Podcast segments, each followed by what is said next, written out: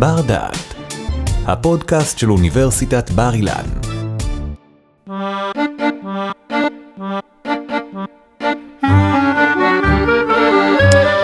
שלום וברוכים הבאים לפרק נוסף בבר דעת, היום אנחנו בסדרה שלנו על חגי ישראל, בה אנחנו מאתרים את המקורות למנהגי החגים בתרבות היהודית. ואני אומר תרבות יהודית כי כפי שכבר הזכרנו בלא מעט מן הפרקים הקודמים שלנו, הדת היהודית מורכבת מתרבויות שונות ומציינת את תרבותה באופנים שונים. לעיתים אנחנו מזכירים תהליכים מלמעלה, תהליכים שהחלו על ידי ההנהגה, או תהליכים מלמטה, שהחלו על ידי העם. היום אנחנו מדברים על יום כיפור, חג הסליחות והאופניים. שלום לפרופסור חזקי שוהם מהתוכנית לפרשנות ותרבות. אהלן אורי. אופניים וסליחות, אני יכול ככה, אולי זה יהיה הכותרת של הפרק הזה. כן, אחלה כותרת. אה, גם שילוב מנצח. כן. לפני שנדבר על המקורות של אה, יום כיפור ואיך אנחנו מציינים אותו כפי שאנחנו מציינים אותו היום, גם כמובן זה תלוי מי זה אנחנו, אני חייב להגיד שזה חג נורא מוצלח. כן. מבחינת זה שהמון אנשים לוקחים חלק ומקיימים מצוות מאוד דורשניות. כן, כן, כן. אנחנו מוצאים ש...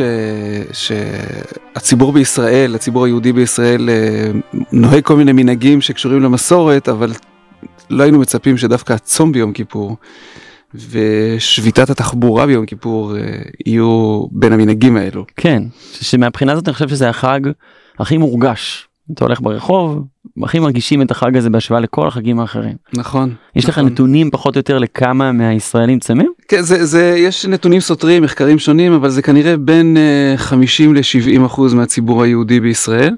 וואו. Uh, זה תלוי איך מודדים, אתה יודע, יש גם כאלה שצמים בין הארוחות, מה שנקרא, כן. אבל, uh, אבל זה, זאת כמות עצומה, מדהים. כן, זאת אומרת שחלק נכבד מהציבור החילוני גם הוא צם. ללא ספק. אני ביניהם אגב.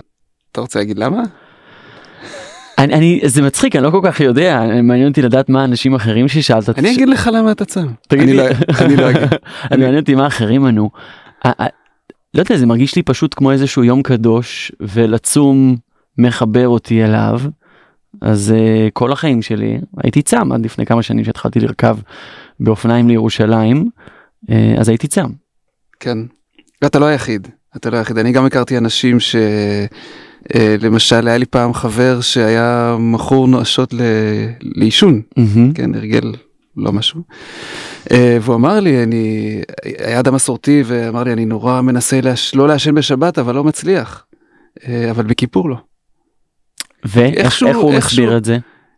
בדיוק כמו שאתה אמרת, זה יום קדוש, זה הסבר שהוא קצת מה שאנחנו קוראים בשפת הלוגיקה טאוטולוגי, כלומר זה כן. הסבר שאומר את עצמו, כן. זה הסבר שלא מסביר, כן? מהמם. אה, אנחנו ננסה תכף קצת אה, לפרק את זה לגורמים ולנסות להבין אה, אה, באמצעים אנתרופולוגיים מה, מה ההסבר לזה. אבל אין ספק שהרבה אנשים מרגישים שזה יום קדוש, שזה יום שונה, שזה יום חריג, אה, וזה מפתיע. זה מפתיע כי זה חג, זה לא איזה, אנחנו לא מציינים איזה עונה בחקלאות, כמו שאנחנו מציינים בחגים אחרים. זה חג דתי, עם משמעות. בואו נחזור רגע למה אנחנו מציינים בחג הזה. כן, זאת אומרת, לכאורה, אם אנחנו מסתכלים רגע באופן פנורמי על, ה, על כל החגים היהודיים בלוח השנה, שניצבים רגע על איזה נקודת זינוק דמיונית באיזה מרוץ, ואנחנו מנסים להבין מי מהם בעידן המודרני יש לו סיכוי איכשהו לשרוד ולשגשג, אני לא חושב ש... אני חושב שאת יום כיפור היינו מהמרים עליו בין האחרונים. כן. אה, יש חגים אחרים, כמו שאמרת, שהיה להם איזה תוכן אה, של חג טבע, חג האביב, חג האסיף, אה, חגים שיש להם איזה תוכן היסטורי, אה, היסטורי שקשור לעם היהודי, אה, חגים שהציונות השכילה לתת להם איזשהו תוכן. חגים שיש להם איזשהו היבטים, איזשהם היבטים מסחריים כן. בולטים, חגים שיש להם היבטים משפחתיים בולטים, חגים שיש להם היבטים בולטים של תרבות הילדים, ביום כיפור אין את כל אלה. זה חג, לכאורה לפי הדימוי, תכף נראה שזה גם לא היה בדיוק ככה, אבל לפי הדימוי הנפוץ, החג היהודי המסורתי הוא חג של בית כנסת, כן. וזה חג שבו מה שאנחנו עושים זה לבקש סליחה מאיזו ישות עליונה על מעשים רעים שעשינו, להתחשבן, לפתח קצת נקיפות מצפון, כן. אה, גם לט- לטפח קצת ביחד הדתי של הקהילה, לשיר ביחד וכן הלאה. אה, מציינים את הירידה של משה מן ההר, נכון? ואת ה... את הסליחה על חטא העגל. זה איזשהו מדרש חז"ל שכן, ש... שיכול להיות שהוא היה שם, אבל בעצם אם אנחנו רוצים לחזור אחורה להבין אה, מה היה יום כיפור צריך להתחיל, להתחיל כמובן מהמקדש כן בתורה יום כיפור מופיע כיום שבו מכפרים על המקדש שים לב כלומר על עוונות המקדש מכפרים בתוך המקדש מטהרים בעצם את המקדש עצמו מחטאים ש, ש, שביצעו בני ישראל שכאילו מהמם. כביכול אני קצת אני קצת משטיח את זה כן. אבל שכביכול אה, מטמאים את המקדש. זה טקס שהתקיים כולו במקדש, טקס מאוד מסובך, נקרא בשפתם של חז"ל סדר העבודה, הכהן עושה כך וכך, אה, מקריב אה, בעלי חיים כאלה ואחרים, מזה דם כזה ואחר, קטורת, תפילות מסוימות, ומה שקרה זה שבגלל שהתפתח טקס כל כך מורכב, כל כך דרמטי, כן, היה, האמונה הייתה שהכהן הגדול בעצם נכנס לקודש הקודשים רק פעם אחת בשנה, אמנם ארבע פעמים במהלך היום, באף יום אחר הכהן הגדול לא יכול להיכנס לקודש הקודשים, והוא היה עלול למות שם.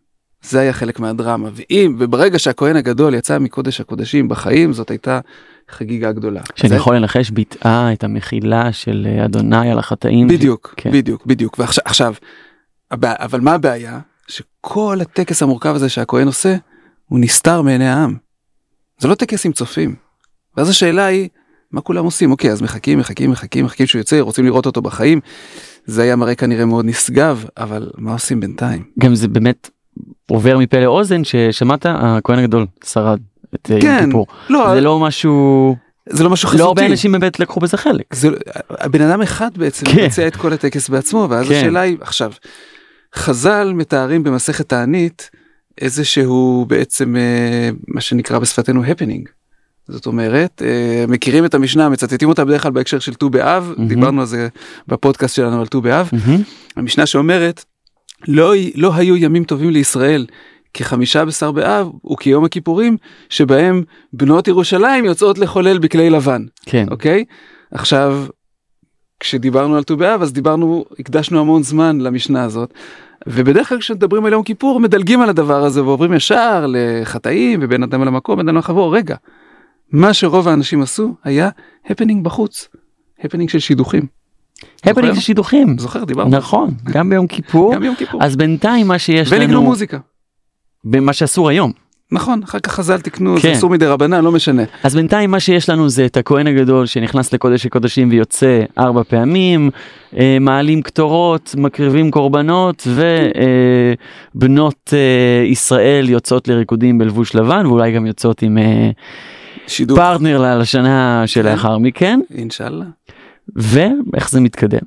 אז באמת עכשיו התיאור הזה במסכת תענית אנחנו לא באמת יודעים עד כמה הוא תיאור היסטורי ועד כמה הוא איזשהו תיאור נוסטלגי שחז"ל מתארים מתוך געגוע לימים שירושלים הייתה בנויה ואיזשהו תיאור של, אה, של, אה, של האם זה תיאור של מציאות היסטורית. כן. מה שכן ברור זה שכשחז"ל תיארו את התיאור הזה הם רצו לתאר את יום כיפור כיום חג. והיה להם ויכוח על זה. הוויכוח היה עם כתות מדבר יהודה שבהן יום כיפור היה יום עצוב. וגם בהלכות של יום כיפור ש, ש, ש, ששומרי ההלכה מקפידים עליהם עד היום, נכתב במפורש שיום כיפור הוא יום חג, גם מבחינת הלבוש החגיגי, אה, מבחינת האווירה שצריכה להיות, אנשים מברכים אחד את השני בברכת חג שמח, אנשים אה, אה, אמורים להיות שמחים, נכון, לא אוכלים, זה צום, זה, קצת- זה, זה קצת מורכב, אבל, אבל חז"ל ב, ב, ב, בתלמוד, במסכת יומא, אומרים שהתפקיד של הצום ביום כיפור זה לא לצער אותנו, כן? יש, יש כן. לא נצטט עכשיו במדויק אבל הם אומרים יכול ישב אדם ויצטער בשמש ואז הם אומרים לא התפקיד שלנו זה לא לסבול ביום כיפור אלא הצום מבטא את זה שאנחנו מנסים ליום אחד להתנהג כמו מלאכים מהמם. ולהיות בלי לי- כלומר כאילו כביכול להתעלם מהגופניות הצום האיסורים האחרים של יום כיפור. אמ, לא אמורים לענות את הנפש?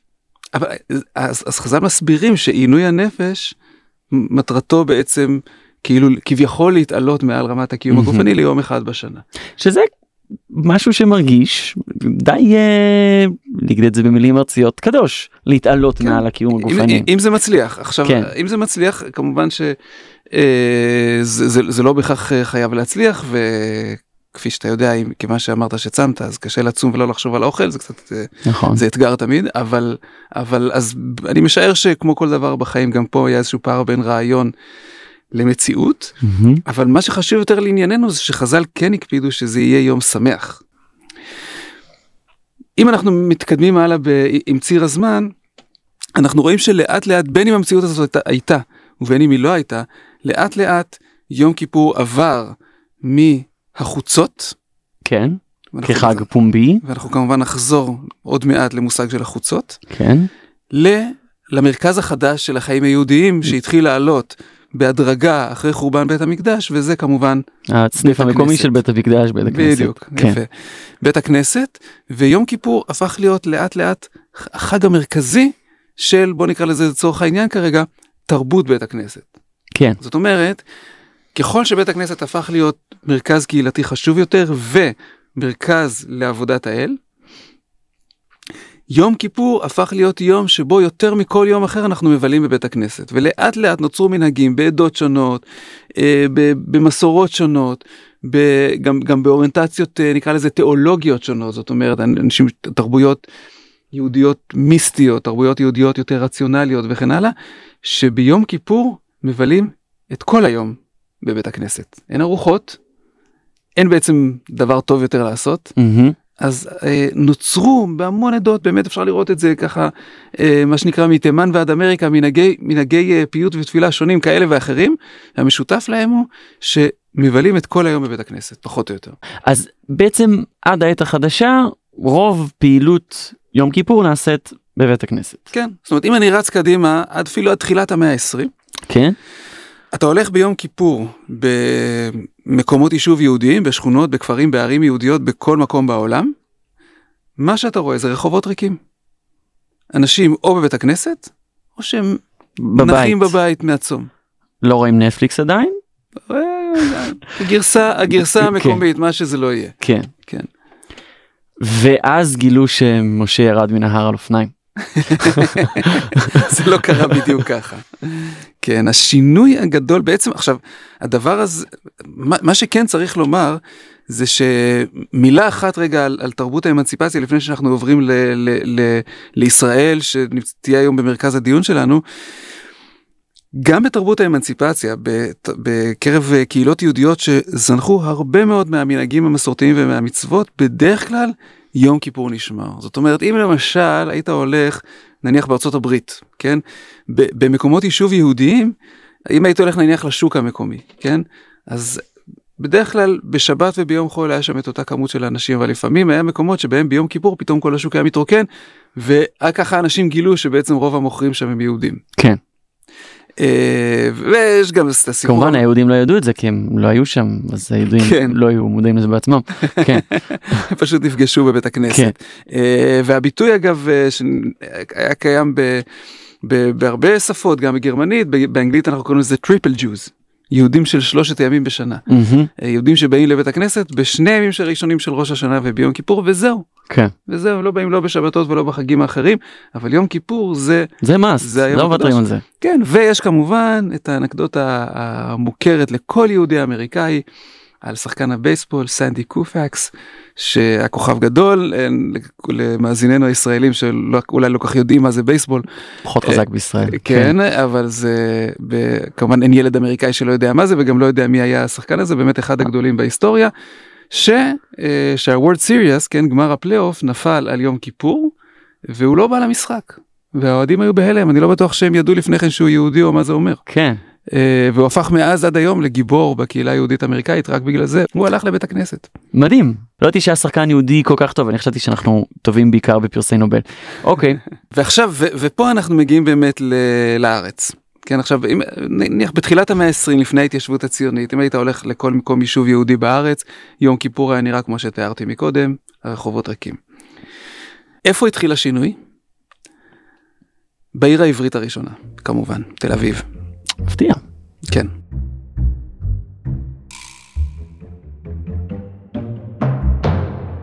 אז ככה, מה קרה בעצם בתל אביב?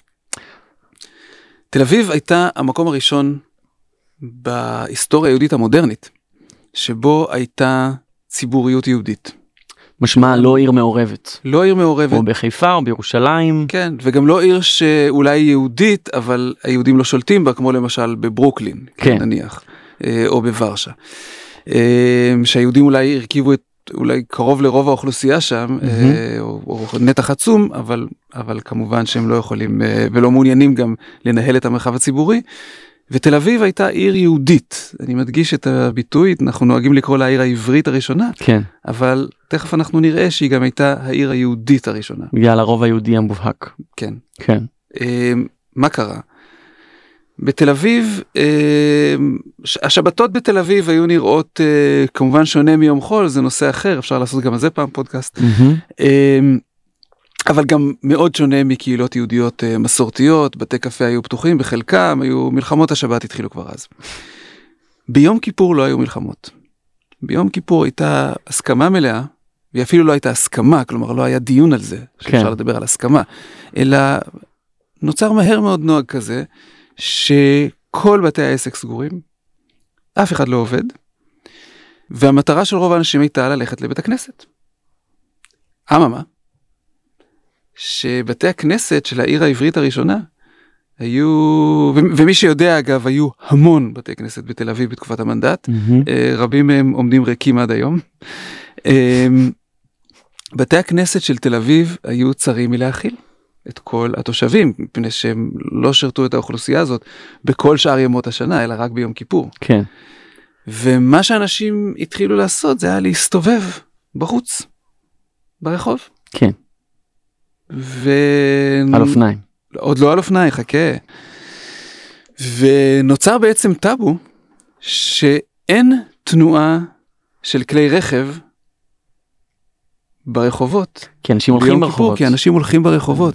אנשים שבתי כנסת לא יכלו להכיל אותם. אפשר לחשוב אגב איזה תנועת אה, מכוניות אה, הייתה בשנות ה-20 בתל אביב. לא, לא מכוניות. אה, מרכבות וסוסים. מרכבות, כן. תנועת מרכבות. אני יכול, העיתונים מצ- מצ- מציינים שאין תנועת מרכבות. לא, כן. מכונ- מכוניות היו מעטות, אם כי היו כן. כבר. אה, אבל מרכבות ובעלי חיים.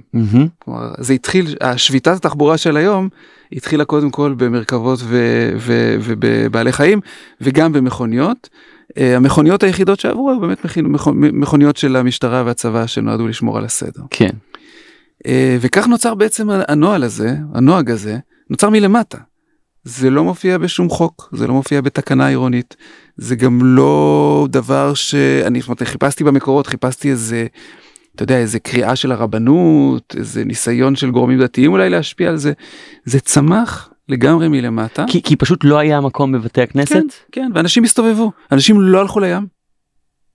כמעט, היו כמה מעטים שהלכו לים, כן. אבל רוב האנשים אפילו לא הלכו לים אלא הסתובבו ברחוב וככה בעצם נוצר נוצר המנהג הזה של לטייל ברחוב ביום כיפור. יפה. שזה קיים עד היום. נכון? עד היום עד היום במקומות עירוניים יהודים וזה בעיקר במקומות עירוניים כי זה, זה פחות בא לידי ביטוי אגב במקומות כפריים מהמם. בקיבוץ נגיד אתה יכול אם אתה גר בקיבוץ אתה יכול לפגוש את החבר'ה שלך בחוץ כל הזמן בעיר זה קצת פחות קורה וזה הפך להיות איזה משהו ריטואלי כזה שאחת לשנה אתה יוצא לרחוב ויש איזה מין מפגש כזה אה, קצת טקסי ואנשים. אומרים אחד לשני טוב נתראה יום כיפור הבא זה, זה ממש סוג של כן. טקס. ומה לגבי לבוש? היום יש נוהג שמסתובבים ברחוב ובלבוש לבן.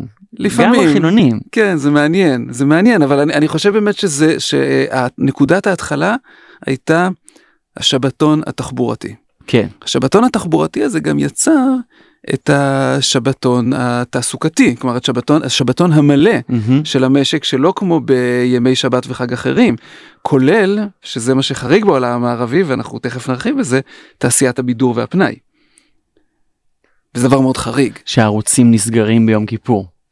היום זה הערוצים אבל כן. אם נחזור רגע לתקופת המנדט הרי מה רדיו, עושים מה עושים בשבת קוראים עיתונים, קוראים, קוראים. אבל, אבל יש קורים דברים גם במרחב הציבורי בשבת יש תיאטרון יש מהמם, קולנוע מהמם. יש ספורט מהמם. כן הרי במשך שנים המסורת ב, ביישוב היה- הייתה שכדורגל למשל משחקים דווקא בשבת כן. נכון וגם בחגים לא ביום כיפור. ביום כיפור גם תעשיית התיירות הבידור והפנאי מושבתת לגמרי. אז אז מהשבתון התחבורתי נגזר גם שבתון מלא של המשק שזה דבר שבעצם אין לו אה, מקבילה בעולם המערבי. מהמם. בכלל, בכל העולם המערבי. אתה מכיר מקום? שהכל סגור. אתה מכיר הלכת פעם ב... אתה יכול לדמיין את עצמך הולך לטיים סקוויר והכל סגור? בסנדיי נגיד? רק אם זה סגר של קורונה. מאז הקורונה אפשר כן, לדמיין. כן, לפני כן היה לא קשה אפשר לדמיין. היום אפשר רק כן. לדמיין אבל זה לא יקרה סתם ככה. כן. אוקיי, אז אנחנו בשנות ה-20 אמרנו הולכים ברחוב. כן. מתי סוף סוף צצים להם האופניים. כן, זה קרה, זה לקח עשרות שנים.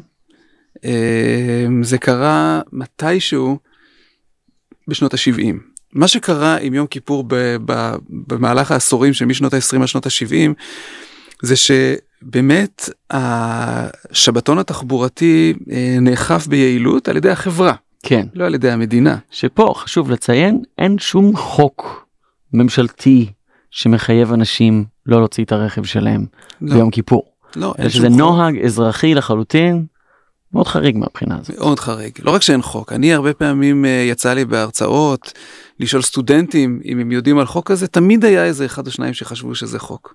כן. ואם לומר את האמת, גם אני עד גיל 20 וקצת הייתי בטוח שזה החוק. מלא אנשים חושבים שזה החוק. יכול להיות שבגלל זה הם מבצעים את זה. כנראה, אבל זה לא.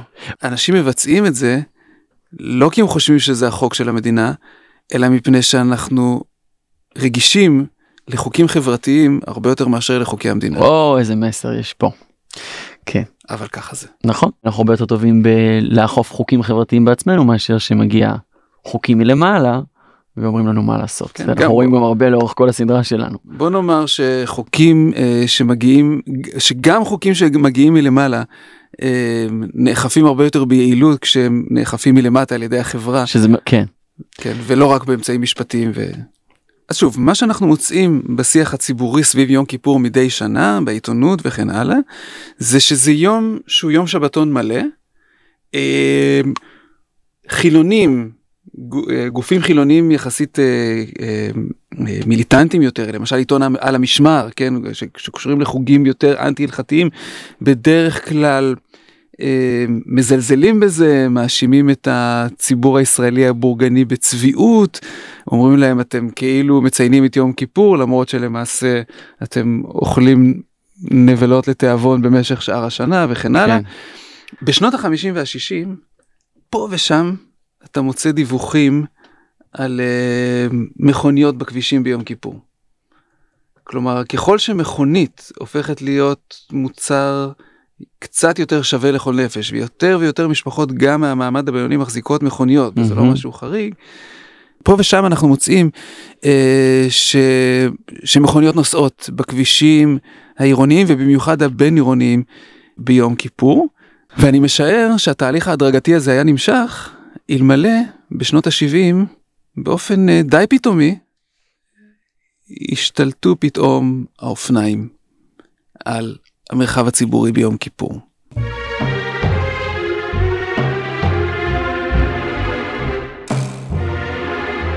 או אז מאיפה הגיעו האופניים? גם זה ככל הנראה תוצאה של התפתחויות כלכליות. גם אופניים אה, עד שנות ה-70 לא היו מוצר שווה לכל נפש. היית צריך להיות אה, ילד מהמעמד הבינוני גבוה כדי שתהיה לך גישה לאופניים, לרוב הילדים לא היה. והילדים שגדלו בתקופה הזאת, הפיתוי להשתמש בכבישים הריקים היה פשוט עז מדי. זאת אומרת, בניגוד למבוגרים בשנות ה-20, שרצו להיכנס לבית כנסת ולא יכלו כי לא היה מקום, עד שנות ה-60 וה-70 כבר אף אחד לא מעוניין להיכנס לבית הכנסת, אה, זה לא מקום שהוא חשוב ורלוונטי, אנשים פשוט נשארים בבית ביום כיפור. כן. רוב האנשים לא הולכים לבית הכנסת ביום כיפור. מהמם. ועד היום. אמ, ועבורם באמת אה, הרחוב הריק עבור הילדים שבהם היה פיתוי גדול מדי. ואתה יודע איך זה התחיל המסורת הזו? זה פשוט התחיל.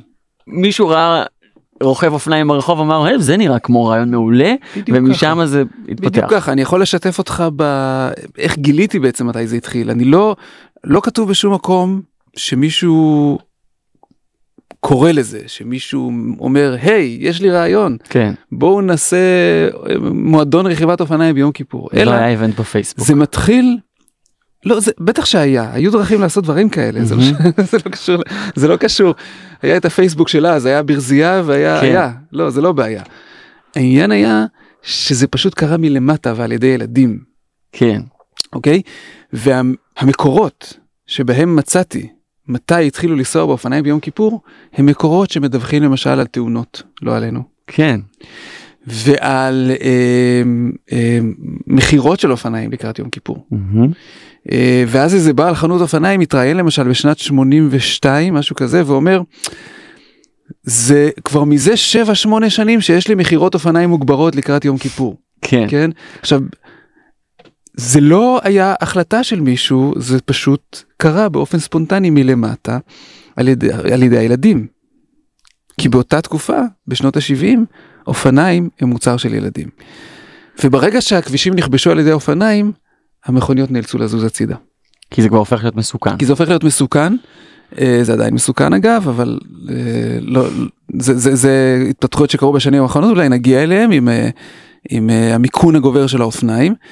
אבל אה, המכוניות זזו הצידה המכוניות כבר אנשים בעצם מרגישים שהם לא יכולים להוציא את האוטו מהחנייה ביום כיפור וזה בעצם מגביר את תחושת המחנק והמצור של אנשים מסוימים או בכל אופן מגביר את השבתון התחבורתי שאומר שאתה צריך לבלות באותו מקום 25 שעות. עד כה דיברנו בעיקר על מה שקורה במרחב הציבורי ביום כיפור, אותם רוכבי אופניים שאנחנו מכירים. מה קורה בתוך הבתים במהלך יום כיפור? אנחנו יודעים שהנטפליקס אה, לסוגיו אה, ושירותי הסטרימינג השונים השתלטו על השהות שלנו בבית. מה לפני כן? לא, לפני כן היה אותו דבר היה רק וידאו אבל אני אבל הערוצים הרבה מהם היו סוגרים את השידורים שלהם. כולם היו סוגרים כן. כולם היו סוגרים כשהוקמה מה שנקרא הרשות השנייה זה נכנס לתוך הכללים שלה אבל זה נעשה גם בלי זה. אמ, לפני 20 ומשהו שנה אנתרופולוג מאוניברסיטת תל אביב בשם אה, שלמה דשן זיכרונו לברכה שאל את עצמו את אותה שאלה והעביר שאלונים בכיתה שלו באוניברסיטה של מה אתם עושים בבית במהלך? הכיפור? שאל אנשים מה אתם עושים. והוא הציע כמה דפוסים שאני חושב שהם תקפים גם היום למרות שלא היה אז אינטרנט. קודם כל מה לא עושים. אף מאחד מאלו המכונים חילונים מהמם. לא הולך לבית הכנסת. ואם יש כאלה שהולכים לבית הכנסת שלא לא משתתפים בטקס המלא של התפילה כן מ- מ- מערב יום כיפור עד מוצאי יום כיפור. לכל היותר יש כאלה שכחלק מהטיול המסורתי בשכונה אומרים יאללה בוא נציץ בבית כנסת נסתכל רגע מה זה וזה זה מין נקודת מבט אקזוטית כזאת ויש גם את השופר של סוף היום שזה כן. כאילו איזה big deal שאגב מבחינה הלכתית אין לזה בכלל משמעות אבל זה מנהג נחמד כן. כן אז ואו מתוך איזה כבוד להורים נניח או משהו כזה מהמם. אבל זה לא עיסוק מרכזי ביום הכיפורים של מי שאינם דתיים או מסורתיים. אז זאת אומרת שגם החילונים שמגיעים לבית הכנסת פעם יחידה בשנה במהלך יום כיפור, הם עושים את זה לפרק זמן קצר, זה לא החלק הארי של מה שהם עושים באותו יום. זאת הצצה אקזוטית מבחינתם. כן. זה לא משהו שחשוב ב... אם אנחנו שואלים את עצמנו מה המשמעות של יום כיפור בשבילך שזאת מהמם. השאלה שאנחנו רוצים לשאול מהמם. זה לא תהיה התשובה הזמינה וההגיונית ביותר. אז לא אוכלים, כי אנחנו יודעים שצמים באחוזים נכבדים, לא רואים טלוויזיה, מה כן עושים? אוקיי. אז יש כמה דברים אחת הנקודות המעניינות כמובן זה הצום. כן אה, הזכרנו שיש סקרים ש, שמצביעים על זה שבלי להיכנס כרגע למספרים אבל רוב מוחלט של היהודים הישראלים צמים ביום כיפור לא כולם משלימים צום מלא. יש גם כאלה שצמים באופן חלקי אבל השאלה יותר מעניינת זה איזה משמעות ניתנת לצום. וכאן אה, שלמה דשן העלה כמה תשובות היו כאלה שדיברו על אה, אפקט מטהר של הצום ביחס אה, לחיי היום יום או בנפש או בגוף כן. יש כאלה שהזכירו הזכירו אה, אה, סוג של ניקוי גוף או, או דיאטה.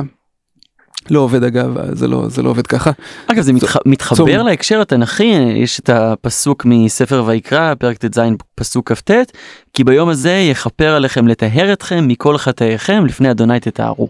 זה מתחבר כן לא זה זה ברור כלומר כן. ברור שכמו שאמרתי בפולחן המקדשי הרעיון היה לטהר את המקדש מהחטאים כן. כן אמ, אבל אה, מה, ש, מה, ש, מה שעולה בתשובות של השאלון הזה שהעביר דשן זה באמת איזו תחושה כזאת של טיהור שזה יכול להיות גם גם במובן הגופני של איזה ניקוי של הגוף לכאורה וגם במובן הנפשי של כן. חלק איזה סוג מסוים של חשבון נפש זה נקרא לזה אשכול אחד של תשובות. אשכול אחר של תשובות זה שהצום נתפס גם כסוג של איזה אתגר ספורטיבי כן? אנחנו, או מבחן, כן? זוכר את, שאולי וה... אה, ונפסלת? מארץ נהדרת. כן, כן. לא מארץ נהדרת, מהתוכנית. מהפרלמנט. מהפרלמנט. כן. ו- ויש יש עוד כמה רפרנסים משעשעים כאלה ל- ל- ליום כיפור בתרבות הפופולרית הישראלית. כאיזה אה, תחרות ספורטיבית שזה מי מין, מצליח איזה לא מין לאכול. את, אתגר כן. אינדיבידואליסטי כזה. כן. אה, זה, זה אשכול שני של תשובות של כזה להראות שאני יכול. ואשכול שלישי של תשובות מעניין מאוד זה בעצם תשובות אה, דתיות כאלה זאת אומרת אה, אני מאמין או מפחד שמשהו רע יקרה לי אם אני לא עצום וזה מה שמעניין זה שאנשים שעונים את התשובות האלה זה לא בהכרח האנשים שמקפידים על הדקדוקים ההלכתיים של יום כיפור עצמו לא נדבר על, על שאר השנה. כן. כן? אה, ובכל זאת מספקים איזה מין צידוקים דתיים כאלה קלאסיים. אדוני. כן. כן. עכשיו, אשכול נוסף, או של תשובות, או סוג נוסף של תשובות, זה באמת העניין המשפחתי, וזה מעניין, כי יש לא מעט אנשים שמדווחים על יום כיפור בתור חג משפחתי שמתכנסים בו. אה, שוב, נמצאים אה, כל המשפחה, או חלק מהמשפחה, אה, במקום אחד, ומתפנה מקום לשיחות. מהמם. אנשים מתארים את היום הזה כיום של הקשבה, מוציאים אלבומי תמונות ישנים. יש גם כאלה אגב זה מנהג מסורתי של להדליק נרות נשמה. לזכר אה, נפטרים יש מסורת כזאת להדליק אה, דווקא בערב יום כיפור וגם לבקר קברים בערב יום כיפור. וכמובן אם מדברים על משפחה ישראלית אי אפשר לדבר על, על משפחה ישראלית בלי לדבר על אוכל. בוודאי. ויש לא מעט משפחות שבהן מקובל לציין או את הסעודה המפסקת או את סעודה שוברת הצום או את שתיהן בפורמט מאוד מורחב כולל אורחים בני משפחה רחוקים גם יש מתכונים לפעמים מיוחדים כן. אה, כן היום האתרים מפרסמים איזה מתכונים מתאימים ל, לשתי, לכל אחת משתי הסעודות. יותר פחמימות ופחות חלבונים וכל מיני דברים. מהסוג הזה. כן. אז זה דפוס נוסף ויש דפוס אחר מנוגד לדפוס המשפחתי וזה הדפוס של ההסתגרות בתחום הפרטי.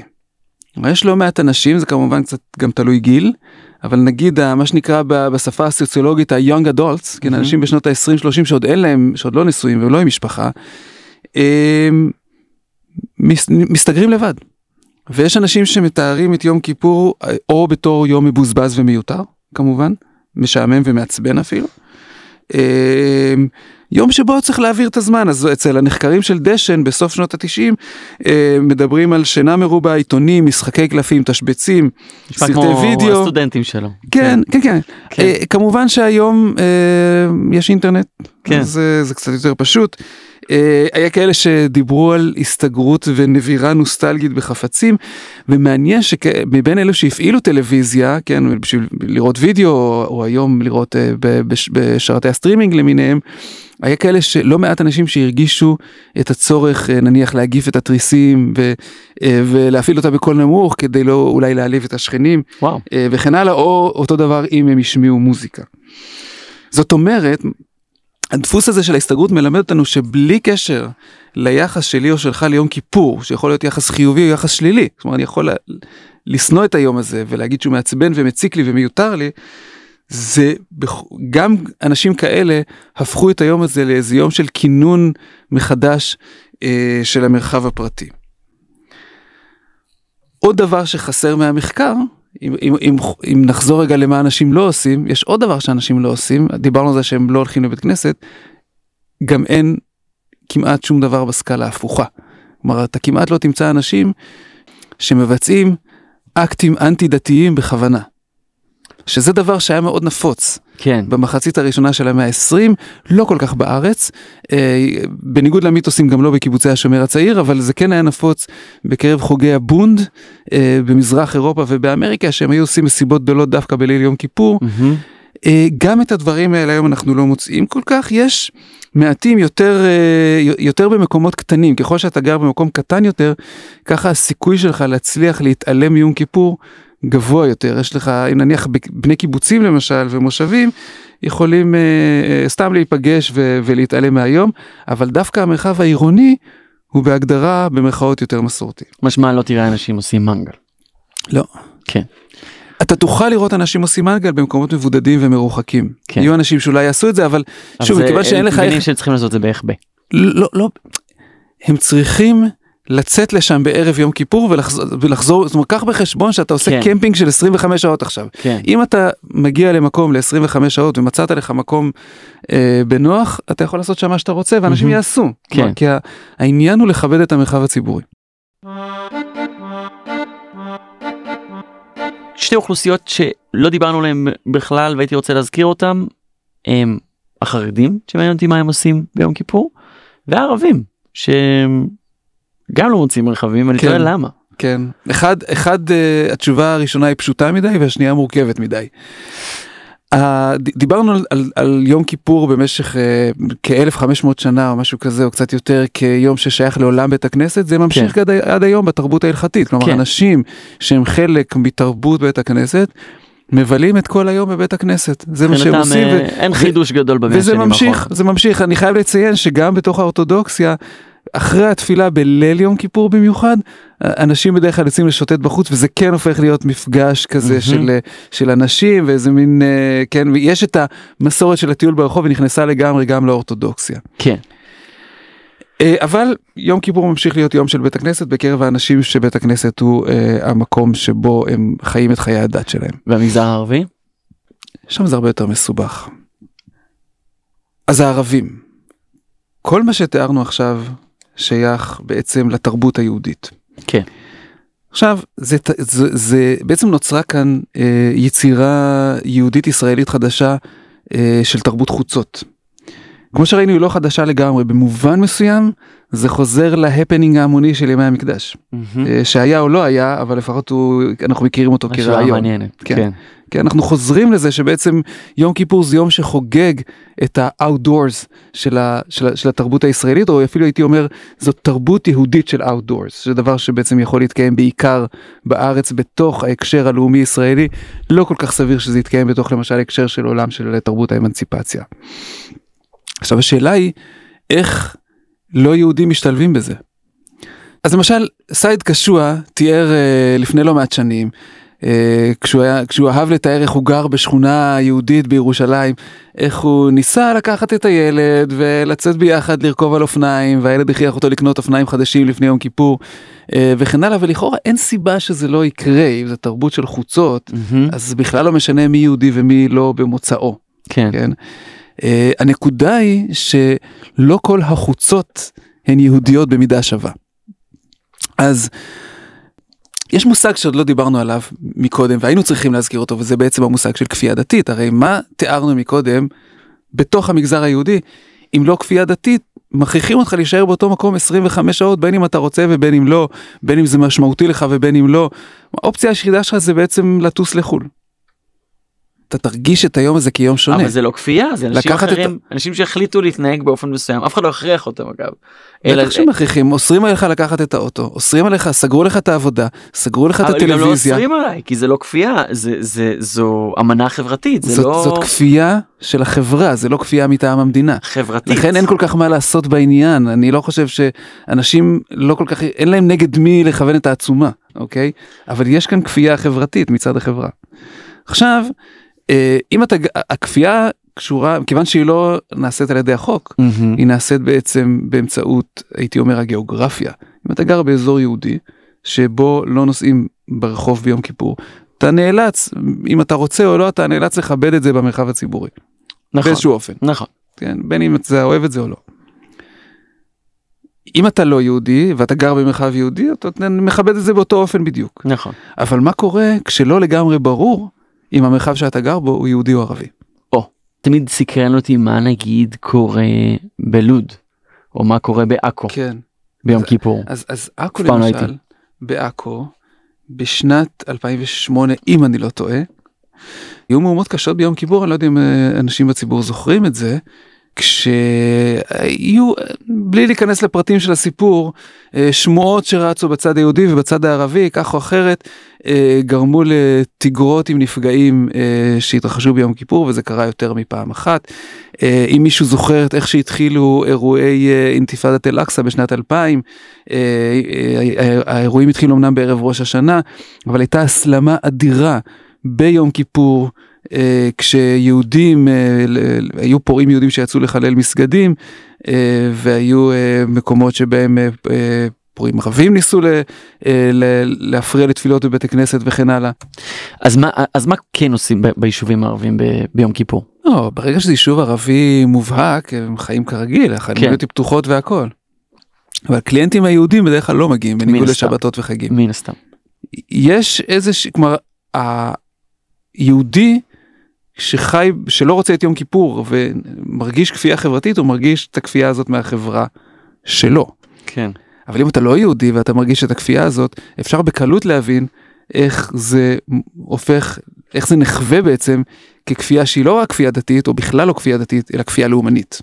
זהו, אז היה קשה לי עם המונח כפייה דתית בהקשר הזה, כי יש פה באמת, עבור רוב האנשים עושים את זה מרצון, וגם אין חוק שאוסר עליהם, אז יש פה איזה משהו שהוא קשה עם, צורם לי לשמוע על זה ככפייה דתית. ואף אבל על פי כן אני מסתכל- חושב שזה מה שקורה כאן, רק זאת, שוב, זו כפייה שנעשית על ידי החברה. כן, ברגע שזו דת שהיא לא שלי, אז זה נהיה כבר יותר... אה, אז אני חושב שהעיקר כאן זה לא הדת, זה בדיוק העניין. ברגע שזה הלאום שהוא לא שלך, כן. כי מה יום כיפור עושה, וזה בעצם מוביל אותנו חזרה לשאלה הגדולה שלנו, של מה המשמעות של יום כיפור בחברה היהודית הישראלית. אני חושב שהצגנו כאן כל מיני דברים, דיברנו על הצאן, דיברנו על, ה, אה, על התחבורה ועל, ה, ועל, ה, ועל השבתון של הכלכלה וכן הלאה.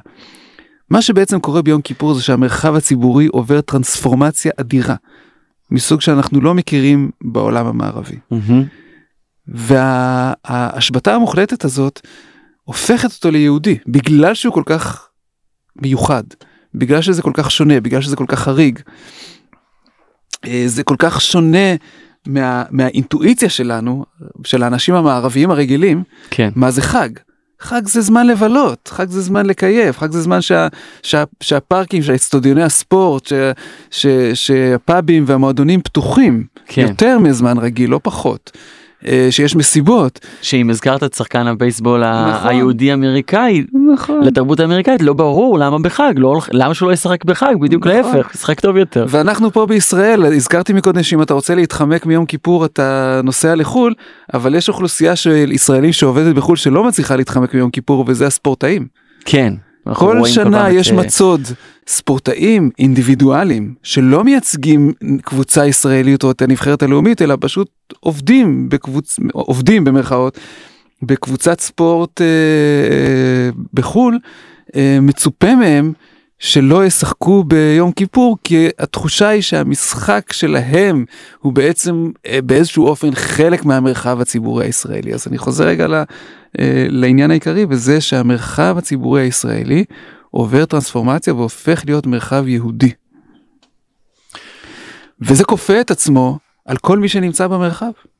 והם יכולים, הם יכולים להגיב בתגובות שונות, הם יכולים להגיד זה מאוד משמעותי לי, שאני חושב שרוב האנשים יגידו שזה משמעותי להם כן. באופן כזה או אחר, הם יכולים להגיד זה לא משמעותי לי, זה מעצבן אותי ומציק לי, והם יכולים גם אה, לפעמים להגיב ב, אה, באופן, אה, אה, באופן אפילו קשה יותר או לעומתי יותר, אם הם לא יהודים והם מרגישים שיש כאן כפייה של מרחב יהודי על, אה, אה, על העולם שלהם באופן שהוא לאומני. אז בואי ננסה לסכם. מה המשמעות של יום כיפור עבור הציבוריות הישראלית? טוב אז אני חושב שמעבר לכל המשמעויות שראינו כאן המוסרית הפוליטית אה, האישית הנפשית אה, טיהור וכן הלאה.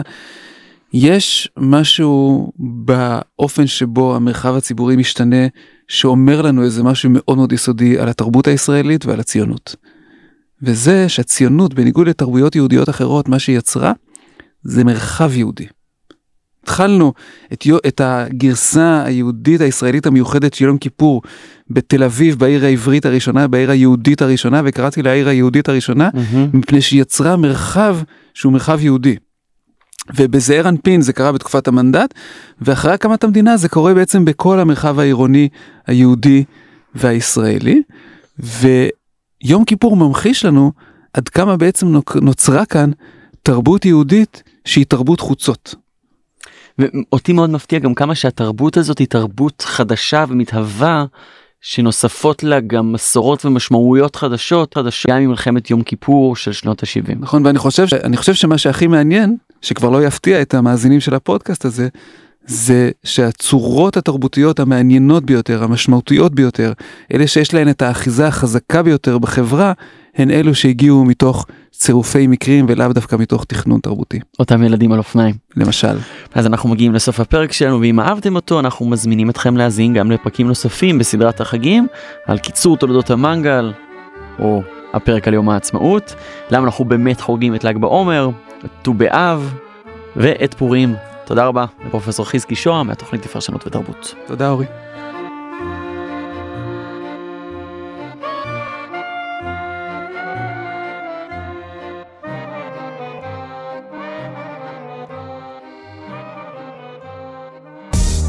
תודה שהאזנתם לנו. באפליקציית בר דעת מחכים לכם עוד הרבה פודקאסטים מחכימים. אתם מוזמנים לצאת איתנו למסעות נוספים אל העבר ואל העתיד. בר דעת, אפליקציית הפודקאסטים של בר אילן, משפיעים על המחר, היום.